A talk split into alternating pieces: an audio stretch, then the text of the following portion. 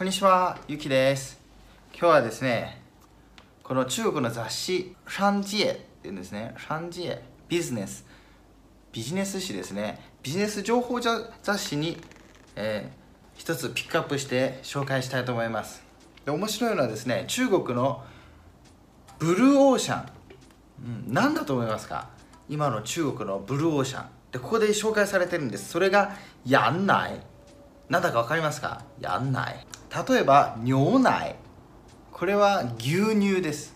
ということは、やんない。羊のミルクですね。羊ミルク。これは一体どういうことなのか。これをご紹介します。なかなか面白い記事でした。で、この題名がですね、やんない的牛市。えやんない的牛市。牛市っていうのは、相場が上がっているってことですね。相場が上がっている領域ってことですね。よく投資とかで使いますね。ブルマーケットって言うんですね。えーブルですから牛ですね。それの一市場ですね。で、反対に相場が下がっているのをベアマーケットって言うんですね。クマです。クマ。クマだと下がっているってこと。これだとヤンナイだ牛市。中国だと牛市。これだとヤン、羊と牛。これが書けてるわけですね。まあ面白い題名ですね。で、この副題にはこう書いてあります。你哪怕只抓住百分之一的人，也能创造出一个巨大的市場。この意味はですね、たとえ1%の人しかリーチできなかったとしても、巨大な市場が広がっていると。巨大な市場になっているということです。では一体この羊のミルクですね、やんない。どういうことなのか。ここで書いてあるのは、3%の新生児が牛乳に対してアレルギーがあると。でそして、まあ、そういった人たちですね、そういった人たちは、その代わりの代替品を探している。まあ、それはそうですよね。うん。それで一番いいのが、この羊ミルク。やんない。ええで中国では毎年1000万人の新生児が生まれているとでその中の約30万人が30万人の新生児が牛乳アレルギーがあると。あもう30万の市場が広がっているということです。で30万人の市場が広がっていて子供のことに関してはお金を使う人が多い。それもそうですよね。で中国ではこんな表現があるんです。4プラス2プラス1逆三角形過程。4っていうのはあ父方のおじいちゃんおばあちゃん母方のおじいちゃんおばあちゃん、ええ、これが4です。その次の2これは、まあ、お父さんお母さんですね。その次にね自分の子供です。でお金を払うのは上の4それから26あるわけです。6、えー子供の市場ではお金を払う購買層が多いってことですね。どうして羊のミルクが選ばれているんでしょうか。ここではまずタンパク質は牛乳の8倍、うん、さらに母乳に近いと。それから子供が子供の発発育に必要なカルシウムですね。カルシウムが牛乳やあとヤギのミルクに比べて1.5倍。牛乳の1.5倍。ヤギのミルクの1.4倍。でさらに消化と代謝にいい。栄養吸収に優れている。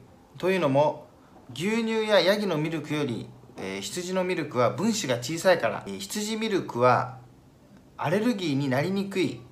それから吸収消化に優れている。それから母乳に近い。この3つを売りにしているそうです。でこの売り上げも毎年25%ずつ均等に増えて継続的に増えているそうです。そしてその羊ミルクの市場の拡大も毎年30%こう増えてるらしいです。未来の8年間この先8年において中国国内の、えー羊ミルク市場は1000億元の規模になると予測されるというそうです。羊製品のライバルは牛、えーですが牛はすでにレッドオーシャンですね。いろんな製品が出てると牛に関する牛乳や何やらいろんな企業がいますね。しかし羊はほとんどないと。それでブルーオーシャン。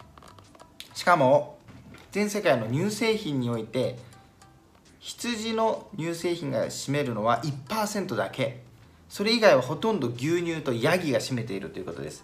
たった1%羊は西洋では羊の乳製品をミルクの中の貴族と呼んでるそうです。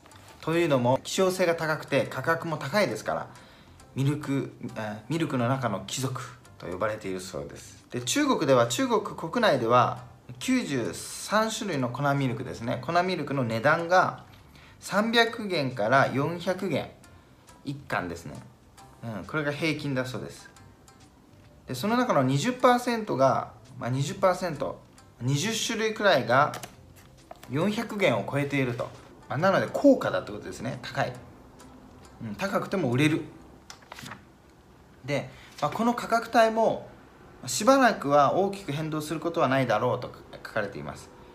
300元1缶300元に満たない場合は生産側も利益がないですし代理店も利益がなくなるということで300元を下回ることはないらしいです。で価格を安くするために今では牧場とかですね牧場とか乳産品を扱う企業を買収するということをしているそうですね。しかもそれはヨーロッパのそうヨーロッパの牧場などをいろいろ調査して回っているそうです。これからの課題としては羊羊ミルクですね。羊の乳製品に関してこの消費の習慣を国民につけるということ。その習慣が広げれば売り上げももっと上がる。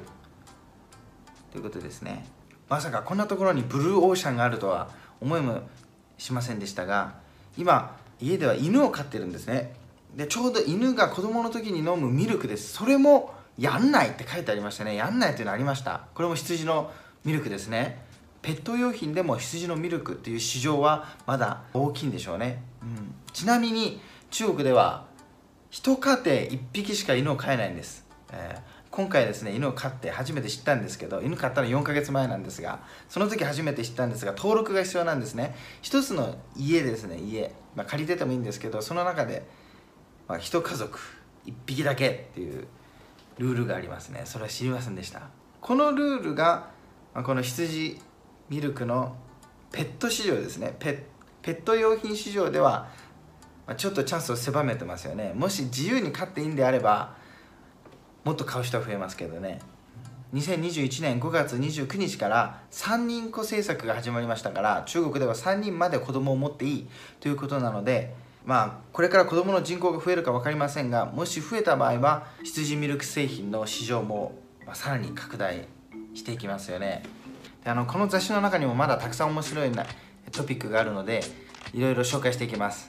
で今回は、まあ、結構時間も経ってしまったので、まあ、この一つのトピック。